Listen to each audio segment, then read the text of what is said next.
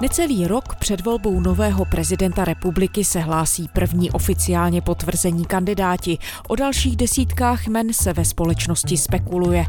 Své preference už do éteru sdělil i úřadující prezident Miloš Zeman. Co jako občané a voliči od nového prezidenta očekáváme? V jakém stavu úřad předá současná hlava státu? A kam dvě volební období Miloše Zemana vnímání prezidentské funkce posunula? Je pátek 11. února. Tady je Lenka Kabrhelová a Vinohradská 12. Spravodajský podcast Českého rozhlasu. Generál Petr Pavel připravuje kandidaturu na prezidenta. Napsal to na sociální sítě. Současně vyjádřil přesvědčení, že zvládne debaty s pravděpodobným rivalem, šéfem hnutí Ano Andrejem Babišem. Takže dobrý den, toto je obytňák a vždycky jsem snil v něm jezdit a samozřejmě i spát. Takže tady vzadu v obytňáku si můžu s lidma povídat. Protože tohle jsme my. A prezident musí reprezentovat především zájmy nás všech. Tímto tedy oficiálně oznamuji svou kandidaturu na prezidenta České republiky. Komunisté vyšlou do prezidentské volby bývalého místopředsedu a představitele konzervativního křídla Josefa Skálu. Strana to oznámila na webu. Jan Kysela, ústavní právník z právnické fakulty Univerzity Karlovy a zároveň odborník v oboru politologie a také spolutvůrce nového podcastu Českého rozhlasu Plus Čekání na prezidenta. Dobrý den. Dobrý den. V Česku zdá se, se začíná víc a víc probírat to téma výběru nástupce současného prezidenta. Voliči ho budou vybírat za necelý rok a teď aktuálně i sám Miloš Zeman třeba tu věc minulý víkend otevřel v rozhovoru pro CNN Prima News, kdy mluvil o tom, že by dal hlas expremiérovi Babišovi, pokud by kandidoval, ale pak tu jsou také třeba zprávy o těch potenciálních nebo ohlášených už kandidátech, třeba podnikatel Karel Janeček a další a konec konců je tu i ten podcast, na kterém se teď podílíte. Co nám to, pane Kyselo, všechno říká o tom, v jaké fázi toho výběru prezidenta jsme? Dá se to chápat jako nějaký výkop prezidentské kampaně? Za prvé si myslím, že nám to něco říká o tom, že Česká republika do určité míry koresponduje těm obecnějším trendům označovaným jako personifikace nebo prezidencializace politiky, že ve stále větší míře se neupíráme o politické strany nebo instituce obecnějšího typu, ale hledáme spíš osoby, jednotlivce, s nimiž se voliči mohou identifikovat, vůdce nejrůznějších politických stran, nejrůznějších hnutí. Takže to, že my v České republice se orientujeme na tu konkrétní osobu prezidenta, který současně je osobou i institucí, vlastně tomuhle trendu dosti odpovídá. Plus bych řekl, že je tam ještě specifický český rys, který spočívá v poměrně vysoké míře uhranutosti tím prezidentským úřadem, což má asi hluboké kořeny československé a nejenom československé, což vlastně asi neodpovídá úplně tomu, co bychom viděli v Maďarsku, na Slovensku, v Rakousku nebo v Německu. To je nějak nějaká velmi specifická česká linka. Ptáte-li se konkrétně na tu českou volební kampaň, která toho času nejspíše znenáhla začíná, tak ono to zkrátka koresponduje nebo navazuje na oba dva ty trendy, o kterých jsem mluvil. Je-li zřejmé, že zhruba za rok Miloš Zeman skončí, tak se bavíme o tom, kdo ho nahradí, což když bychom promítli do minulosti, tak v zásadě není žádný zvláštní rozdíl. Když bylo zřejmé, že v roce 2003 skončí Václav Havel, tak byla debata nejenom o tom, kdo ho nahradí, ale byla do určité míry i debata o tom, kdo ho bude volit, protože ODS měla po jistou dobu pocit, že by možná byla pro Václava Klauze lepší volba přímá než ta klasická parlamentní, takže přestože ODS dlouhodobě byla odpůrkyní přímé volby, tak zrovna tady s tou myšlenkou koketovala. A když bychom se zase posunuli v čase rok 2013, respektive rok 2012, kdy je zřejmé, že bude končit Václav Klaus, tak tam asi ta pozornost věnovaná tomu výběru byla podobná. Vy se na tu kampaň díváte očima ústavního právníka, také vystudovaného politologa. Co vy sám od té volby očekáváte v tom smyslu, že nám ukáže o očekávání Čechů od tohoto úřadu? To je velká otázka s velikánským otazníkem samozřejmě, protože může jít o to, že se buď odstřihneme od té tradice, která zatím vypadá, že se rýsuje, to znamená tradice mimořádných osobností, které z nějakého důvodu míří do prezidentského úřadu, no a nebo v té tradici budeme pokračovat. Když bychom vybírali ty mimořádné ve smyslu ne snad charakterovém, intelektuálním nebo z hlediska zapsání se do dějin lidstva, ale mimořádné v tom směru, že jsou relativně málo skladné, jakým si způsobem vybočují z obvyklosti, z průměru či normálu, tak takovým mimořádným kandidátem by samozřejmě byl Andrej Babiš z hlediska toho, kolik má k dispozici peněz, jakou má vybudovanou síť podporovatelů, že má k dispozici velmi loajální politické hnutí, takže v tomhle ohledu asi Andrej Babiš by byl pokračovatelem té tradice, nebo by to byl někdo jiný, který k tomu prezidentskému úřadu vlastně nepřináší nic navíc. Že ta prezidentská aura v České republice se stává jednak z toho, že máte kompetence, jednak z toho, že sídlíte na hradě a jednak z toho, že jste mimořádný člověk, protože máte za sebou revoluční charisma, významnou roli v politické sociální transformaci. Zkrátka něco takového. A když nikdo takový nejste, což samozřejmě řada těch kandidátů přirozeně být nemůže, tak pak by se samozřejmě vidělo, co to udělá s tím prezidentským úřadem, s jeho vnímáním veřejnosti, s vlivem na politické poměry. A je v tuhle chvíli nějaká, teď to hodně přeženu, správná odpověď na to, když se na to právě díváte prismatem ústavního právníka, politologa, vlastně člověka, který dokáže zhodnotit ten jak zákonný rámec, tak nějaký zvyklostní politický rámec. Je nějaká odpověď na to, čím by ten prezident měl být a jaký by vlastně měl být? Já myslím, že by bylo dobré, kdyby právě nebyl moc mimořádný, protože tomu mimořádnému prezidentovi, respektive té mimořádné osobnosti, v zásadě mohou připadat ty zákonné a ústavní limity příliš svazující a proto hledá cestu, jak z nich ven, proto hledá cestu k expanzi, k rozpínání té prezidentské role, čehož jsme u všech těch dosavadních prezidentů byli v různých ohledech a s různými motivy svědky. Takže já bych si skorem přál, abychom začali ten prezidentský úřad spíše smršťovat, to znamená vracet ho tam, kde ho asi ústavodárce chtěl mít, to znamená k výkonu těch kompetencí a proto by mi vlastně přišlo lepší, když by ten zvolený prezident zaprvé nebyl misionář, to znamená, že neměl pocit, že má změnit svět a lidi a ukázat jim cestu ke světlým zítřkům, ale ani aby to nebyl ten, kdo hodlá toho úřadu využít k nějaké mocenské expanzi, k čemuž vlastně ten úřad není prapůvodně určen. Takže z mého hlediska by bylo lepší mít civilnějšího nebo normálnějšího prezidenta, chcete-li, ale nakolik na tuhle notu budou naladěni voliči, to samozřejmě těžko soudit. A z hlediska politologického jsme v takové fázi jako společnost, jsme zralí na to, abychom tu roli prezidenta takto vnímali? To je asi obtížné říci, proto protože pro někoho může být způsob výkonu úřadu prezidenta republiky Milošem Zemanem v té míře odstrašující, že si bude právě přát mít někoho pokud možno normálnějšího, pokud možno šedivějšího, konformnějšího, civilnějšího, ale někdo to tak vnímat nemusí. Záleží hodně na tom, jaký máme vztah k těm dosavadním prezidentům, eventuálně specificky k tomu poslednímu a z toho asi vyplynou nějaké důsledky. Když se díváte do různých průzkumů, které svého času dělal, myslím, STEM, tak z těch nevyplývají úplně jednoznačné závěry, protože to vypadá, že občané nechtějí mít pasivního prezidenta, ale současně nechtěli mít prezidenta, který se příliš vměšuje do vládnutí vládě, eventuálně vstupuje do střetu s parlamentem. Takže ne, že by to nešlo obojí zařídit, ale je to samozřejmě určité jako balancování ve chvíli, kdy jste volena parlamentem či volen parlamentem, tak samozřejmě to očekávání parlamentu je, že nebudete mocenským konkurentem, že budete v zásadě plnit roli moderátora, což je asi to, co ústavodárce očekával. Ve chvíli, kdy vás volí řádově miliony lidí, tak jde o to, jestli si vás úplně projektují jako moderátora, anebo od vás naopak očekávají, že budete ve významné míře korigovat způsob vládnutí, obsah politik a tak dále. A tam zkrátka dochází k určitému vnitřnímu pnutí, protože ten prezidentský úřad není koncipovaný proto, aby byl úřadem vládnoucího prezidenta, ani proto, aby byl úřadem konkurujícím vládě, protože k tomu v zásadě nemá žádné pozitivní kompetence. V tom smyslu, že má návrhy zákonů možnost předkládat nebo produkuje legislativní dekrety, kterými realizuje nějaký program. On v zásadě program moc nemůže realizovat, ale s tím je dost obtížné do té přímé volby vstupovat, že vám toho totiž mnoho neslíbím. Proč mě teda potom volíte?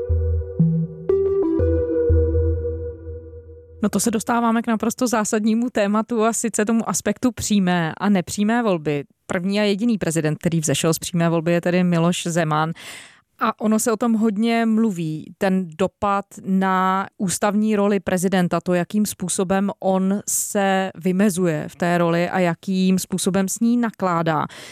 Posunuli si ty limity, které byly nastaveny v době, kdy se Miloš Zeman ujímal funkce jako první prezident zvolený hlasy voličů? Posunoval je, Jestli je to vnímáno jako legitimní, to si nejsem jistý, protože nemůžeme mluvit za veřejnost jako celek. Určitě se budou lišit různé názorové tábory, určitě se bude lišit postoj většiny odborné veřejnosti, politické veřejnosti. Zkrátka to publikum je členité a podle toho ta reakce může být měnlivá. Mně se v zásadě zdá, že ta přímá volba je určitá dispozice k proměně ústavního systému, přičemž ona sama nestačí. Když bychom bývali zvolili, já nevím, Jana Fischera, tak se mi nezdá, že bychom museli jít směrem jako s Milošem Zemanem. Takže jde v zásadě o to, že máte dispozici, jde o to, jakou osobnost do toho vřadíte. My jsme se prostě rozhodli pro Miloše Zemana a ne pro Jana Fischera nebo někoho podobného, ale ani to samo o sobě ještě nestačí. Podle mě je hrozně podstatné to institucionální okolí, respektive to institucionální soukolí. Bude-li přímo volený prezident republiky třeba i Miloš Zeman, čelit silnému premiérovi se silnou vládní většinou, s disciplinovanou sněmovnou, tak jeho manévrovací prostor bude úplně jiný, než když bude čelit Petru Nečasovi na samém konci jeho vládnutí, jiný, než když si postaví svoji vlastní prezidentskou vládu, jiný, než když bude mít proti sobě Bohuslava Sobotku, ale popravdě řečeno i Andreje Babiše, jehož politické bytí jako předsedy vlády bylo na Miloši Zemanovi do značné míry závislé. Takže je to zkrátka soubor faktorů, a právě tak, jak ten soubor faktorů se u nás vyprofiloval, tak to v zásadě umožnilo prezidentu Miloši Zemanovi hrát výraznější úlohu, než by bylo adekvátní, díváme-li se na to, jak ústavodárce roli prezidenta republiky vymezil, ať už z hlediska výkonu kompetencí nebo i politicky. A dá se změřit ten osobní vklad Miloše Zemana v tomhle konkrétním případě? Rozumím tomu, že říkáte, že to je nějaká souhra okolností, které vznikly, ale zároveň prezident Zeman často se choval jako aktér. Konec konců teď se také o víkendu choval jako aktér, když řekl, koho by volil, pokud by kandidoval expremiér Babiš, že by mu hlas dal.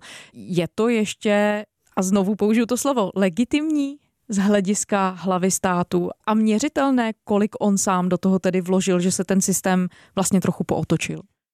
Měřitelné to není ve smyslu nějaké exaktní kvantifikace, ale je evidentní, že ten jeho podíl je mimořádný. Právě proto, že si myslím, že když bychom v zásadě volili lec jakého jiného kandidáta, jak v té předchozí, tak v té první přímé prezidentské volbě, tak ten výsledek mohl být jiný, protože osobnost Miloše Zemana je velmi neskladná, je zkrátka mimořádná ve srovnání s těmi jinými kandidáty. Takže tam asi nejsem schopen říct nic jiného, než je tedy významný. Nejsem si jistý, jestli z toho bez dalšího plyne něco pro příštího přímo voleného prezidenta, že bychom si mysleli, že každý další musí být nutně jako Miloš Zeman. Miloš Zeman může být vnímaný jako exces v tom smyslu, že to přepínal a přeháněl a ten další může mít tendenci trošku tlumit, anebo může mít tendenci dál šlapat na plyn podle toho, kdo to bude a co mu zase to okolí umožní. A z hlediska ústavy a jejího dodržování, když se díváte na to, v jakém limitu nebo v jakém rámci se prezident Zeman pohybuje, je na hraně, nebo někdy byl i za hranou, nebo se drží pod ní? Asi platí všechno z toho, co zmiňujete, protože bychom museli jít položku po položce. V některých případech asi prezident republiky si počínal způsobem konformním, v zásadě prosystémovým. Mám pocit, že třeba způsob, jakým se stavoval ústavní soud, nevyvolával žádné zvláštní pochyby. Teď si to trošku kazí, smím-li použít toho slova, že v zásadě nechává obsazené to místo uprázněné paní doktorkou Šimáčkou, aniž by vyvíjel nějakou aktivitu k upráznění téhle pozice.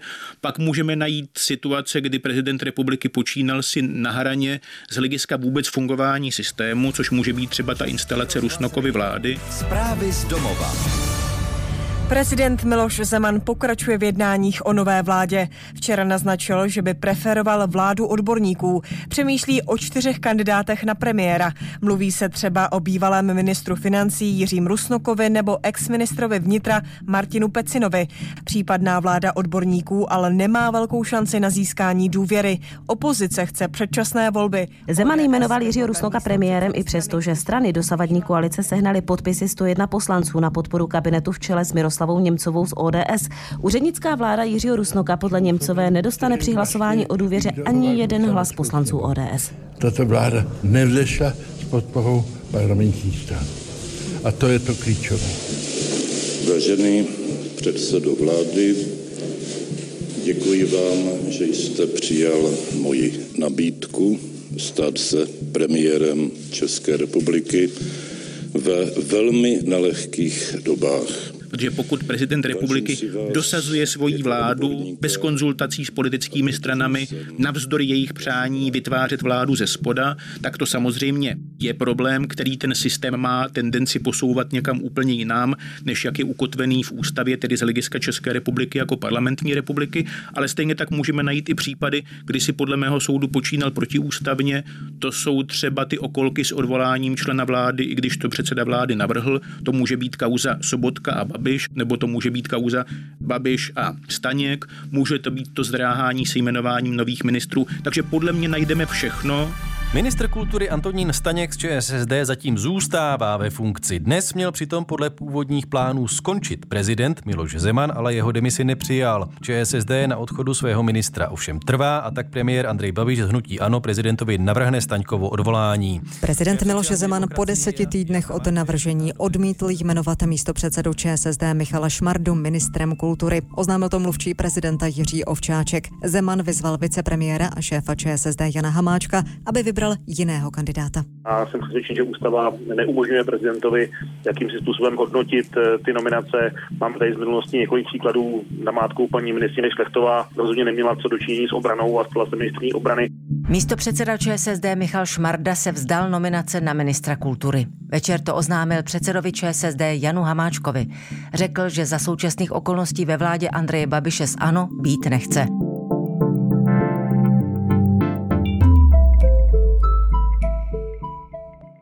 Ale celkově se mi zdá, že to vysvědčení je spíš neuspokojivé, protože bych očekával u prezidenta republiky, že si prostě počíná v tom duchu té první položky, to jest konformně a řádně. A dá se vysledovat a vystupovat a nějak zhodnotit, jaké důsledky tohle má na společnost jako takovou? Může to nějakým způsobem přenastavovat to, jakým způsobem se vztahujeme vůbec k tomu systému jako takovému. Já se vracím k tomu, co jste říkal v úvodu, že česká společnost se možná víc identifikuje s politiky jako jedinci a možná to je v nějakém lehkém rozporu s tím, že tedy ten prezident je sám o sobě institucí. Je to z hlediska toho českého politického systému problém nebo není? Asi záleží na tom, které aspekty činnosti prezidenta republiky bereme v potaz, jestli je to vlastně ten výkon kompetencí, nebo jestli je to ta politická role. Můžete mít prezidenta republiky, který má kompetencí velmi málo, ale vzhledem k tomu, kdo je a jak je volen, může mít mimořádnou autoritu ve společnosti. Můžete mít prezidenta republiky s rozsáhlým kompetenčním katalogem, ale jelikož je to osobnost, které si v podstatě nevšimnete, jeli v místnosti přítomna, protože je dokonale šedá, tak žádnou zvláštní politickou autoritu ve smyslu nastolování témat nemá. Záleží na tom, v jaké jsme zemi a k jakému typu hlav státu inklinujeme. Když bychom hodnotili to politické směřování, tak tam mi připadá, že Miloš Zeman skutečně významným způsobem přispěl k tomu, aby byla česká společnost rozdělována, protože z hlediska politické taktiky je vlastně nejjednodušší rozdělit tábor a vytvořit si semknutou skupinu svých podporovatelů, ukázat jim nepřítele, to jsou ti oni. A ty oni mohou být pražská kavárna, dosazujte si tam, co chcete z hlediska politiky, která má už přesah k výkonu pravomocí, to můžou být pokusy o reorientaci zahraniční politiky České republiky na Rusko nebo Čínu, což asi z hlediska toho, co prezident republiky má dělat, už je trošku zahranou. Je to do určité míry i v nějakém latentním napětí s tím, jak je hodnotově vymezený český ústavní pořádek a na koho bychom se spíš měli nebo neměli v nějaké míře orientovat. No a když pak jdete na tu úroveň výkonu těch kompetencí, tak tam se mi zdá, že spíše přispívá nebo utvrzuje takový stereotyp, který mi připadá, že je v těch českých poměrech dost zřetelný, že totiž velmi často nevnímáme pravidlo nebo instituci, ale identifikujeme si ji s obličejem. Jinými slovy, já nepřemýšlím o tom, jestli chci silného nebo slabého prezidenta, protože když se mi ten prezident líbí, tak chci, aby byl silný, a když se mi ten prezident nelíbí, tak chci, aby byl slabý, a nebo aby vlastně vůbec nebyl prezident. A z tohohle se hrozně obtížně vytváří nějaké jako systémové očekávání, protože ví ten prezident, že je ta společnost ambivalentní, nenaladěná jedním způsobem a chce toho využívat, tak toho samozřejmě využívat může. Ve chvíli, kdyby tady byl výrazný tlak na prezidenta republiky, spíše toho umírněného, moderačního, no tak potom je hrozně obtížné jít proti tomu společenskému očekávání, pokud to očekávání naopak je někdo jako Herkules nebo Finist Jasný Sokol nebo já nevím kdo, podobný bájný rek, tak samozřejmě toho prezidenta to poslovat může. Takže ale nakonec jsme stejně zpětně u toho, že nejvíc bude záležet na tom, v jakém stavu je ta společnost jako taková. To je nesporně velmi podstatná proměna, která se nicméně promítne do té druhé, a to je to, v jaké podobě je politická třída. V jaké míře si je schopna uvědomit svůj společný zájem a čelit prezidentovu ataku eventuálně, a nebo v jaké míře zase je mi ten prezident sympatický, že zrovna v tuhle chvíli zastává to, co zastávat chci, tudíž ho podporuju, přestože je z jiné politické strany a tak dále. Takže tyhle dvě věci spolu dost souvisejí.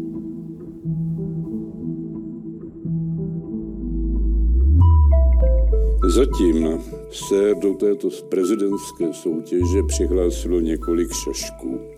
Tak nejzdvořilejší, co udělám, budu, když o nich nebudu mluvit.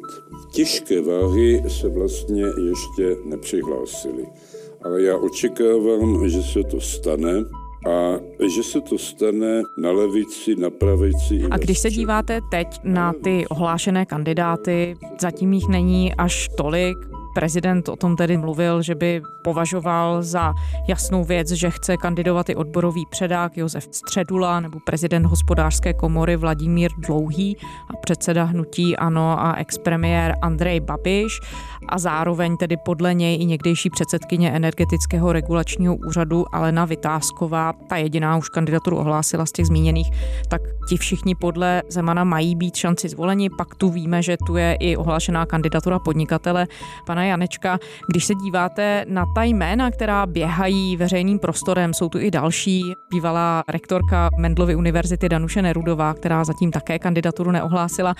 Jakým směrem podle vás tedy se ta volba bude ubírat? A teď já rozumím tomu, že je příliš brzy na toto říct, protože přeci jen jsme rok vepředu, ale kterým tím směrem půjdeme? Spíše toho výběru těch řekněme, umírněnějších osobností, anebo se ukazuje, že opravdu míříme k té personifikované politice těch tváří?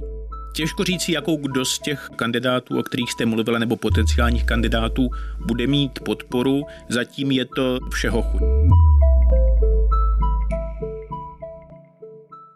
Asi paní Nerudovou můžeme přiřadit k nějakému typu paní prezidentky Čaputové, přičemž je ale třeba asi brát v potaz, že on je to vlastně dost neobvyklý typus a to, že se paní prezidentka Čaputová stala prezidentkou, hodně souvisí s konkrétními okolnostmi, které když by bývaly nenastaly, tak to možná nedopadlo. Uvidíme, jak se to bude vyvíjet v příštích volbách, pakliže do nich bude kandidovat. Pan Janeček je evidentně člověk spíše extravagantní z hlediska toho, jakým způsobem se profiluje.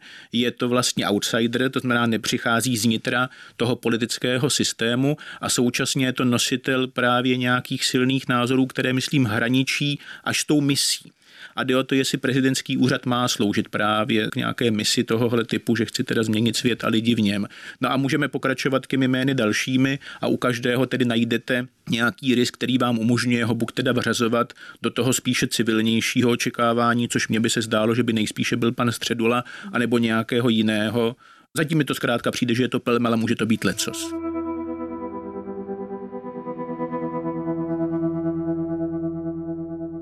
Já se ještě vrátím k tomu, co jste říkal v úvodu, protože obě ty teze, ty součásti toho, jakým způsobem vnímáme prezidentský úřad, byly velmi zajímavé. A začala bych tou, kterou jste nazval uhranutostí, tím prezidentským úřadem. Čím je to dané, když jste zmiňoval, že to nepozorujeme v okolních zemích? Proč právě v Česku to je takhle nastavené?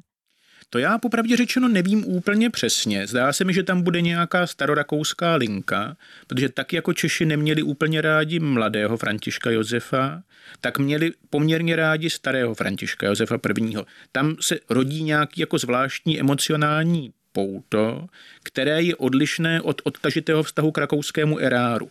Ten erár stát vlastně nechceme, ale toho starce, navíc pronásledovaného různými osudovými ranami, v zásadě bereme v ochranu. Nebo existuje tam nějaká míra sympatie. A zdá se mi, že je unikátní to, že na tenhle ten vztah emocionální navázal Tomáš Garik Masaryk, zase stařec, který v určitých ohledech podobně vypadá a podobně se chová, nosí na sobě tu zvláštní uniformu, působící nějak jako přechod mezi civilním oděvem a uniformou, ve které jsme zvyklí výdat toho Františka Josefa.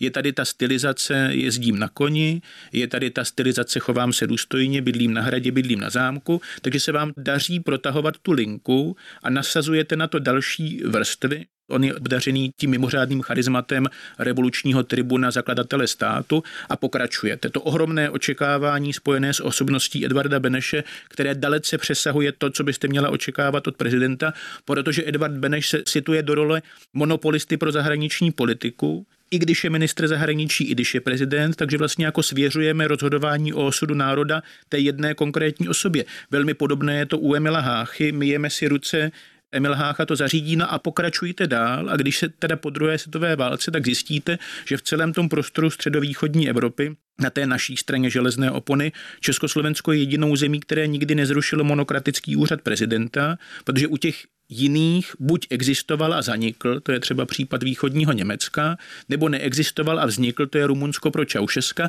ale jenom my jsme ho kontinuálně měli protože byla v zásadě poptávka potom využít autority prezidentského úřadu ve prospěch režimu, protože k tomu prezidentovi má to obyvatelstvo jiný vztah než jenom k prvnímu nebo ke generálnímu tajemníkovi a současně je to tendence těch generálních tajemníků využít toho prezidentského úřadu pro svoje vlastní posílení nebo vyvýšení. To jsou ty obrazy ve třídách, to je to, že jsem na známce, to je to, že mám tu vlastní znělku a tak dále. Takže je to zkrátka celá řada vrstev, které se teda ustavují historicky, na níž potom kontinuálně navazuje Václav Havel, že tak jako byl zakladatelem státu Tomáš Garik Masaryk, tak zase vlastně ten revoluční tribun, když se rozhlíží potom, jakým způsobem institucionalizovat to své charisma, no tak si vybere ten prezidentský úřad a tím zase přednastaví to, že bude-li se chtít někdo vyrovnat Václavu Havlovi tak jako Václav Klaus, tak to zase udělá tím, že se stane prezidentem a bude-li se chtít někdo vyrovnat Václavu Klausovi tak jako Miloš Zeman, tak se zase stane prezident. No to jedeme v nějakém kruhu, který ale zdá se jako společnost nejsme aspoň v tuhle chvíli, nebo jsme nebyli do téhle chvíle schopni úplně zreflektovat, protože jenom čistě, když se člověk podívá na ty symboly, sídlo na Pražském hradě, od něj jistě nikdo ustupovat v tuhle chvíli se nechystá. Zároveň neimplikuje to právě to, že přikládáme tomu úřadu úplně nereálnou moc a sílu, kterou by měl plnit pro český národ. Já si myslím, že to tak je a je to pěkně vidět i v diskuzích, které jistě nejsou reprezentativní, ale je možné je zaznamenat na těch různějších internetových webech či serverech, tak míra přesvědčení, že ten prezident republiky, buď protože je prezident, anebo eventuálně ten konkrétní, nás zachrání před těmi všemi osudovými ranami, ta je teda poměrně vysoká a souvisí to jednak tedy s tou personalizací či personifikací politiky a jednak teda s touhletou tradicí, že přestože národ spí, tak někde v Hovburgu nebo na Pražském hradě svítí to okno do noci, kde úřaduje ta hlava státu a ta bdí za nás, za všechny. Což je jeden z klíčů které současně nám umožní chápat kouzlo Alžběty II. ve Velké Británii. Zase je tady pořád s námi a je tady pořád za nás. Takže to je něco, co vlastně nemá jenom racionální dimenzi a co nás teda vede do hlubin uvažování o systémech moci a vlády, kde se potom potkává nějaká otcovská autorita a autorita náčelníka, autorita šamana, různě se potkávají, vyvažují a my to máme do určité míry tedy odvozené v podobě prezidenta, mimo jiné spojeného s tím místem, kde úřaduje. A ještě úplně na závěr se vrátím k té druhé věci, kterou jste zmiňoval v úvodu a tak se vynula celým tím naším povídáním a to je ta inklinace voličů těm personám, k těm osobnostem na místo tedy těch institucí. Jaký je tu trend a je v Česku tak výrazně odlišný od zemí, které jsou okolo, nebo je to součástí nějakého širšího rámce, který se děje a je to nějaký globální trend? Já si myslím, že je to globální trend, souvisí to s televizí, souvisí to s internetem a se sociálními médii, souvisí to mimo jiné s klipovostí. Protože ve chvíli, kdy začne být podstatnější to, jak vypadáte, než jaký nabízíte program, což je ten známý duel Nixon-Kennedy, tam se začíná tenhle ten trend projevovat, tak to je ten zlom jsem pro Sarkozyho nebo nejsem pro Sarkozyho. Vybírám si Losnu nebo Mažňáka a ten program a ta politická strana, dlouhodobá podpora té strany je druhotný.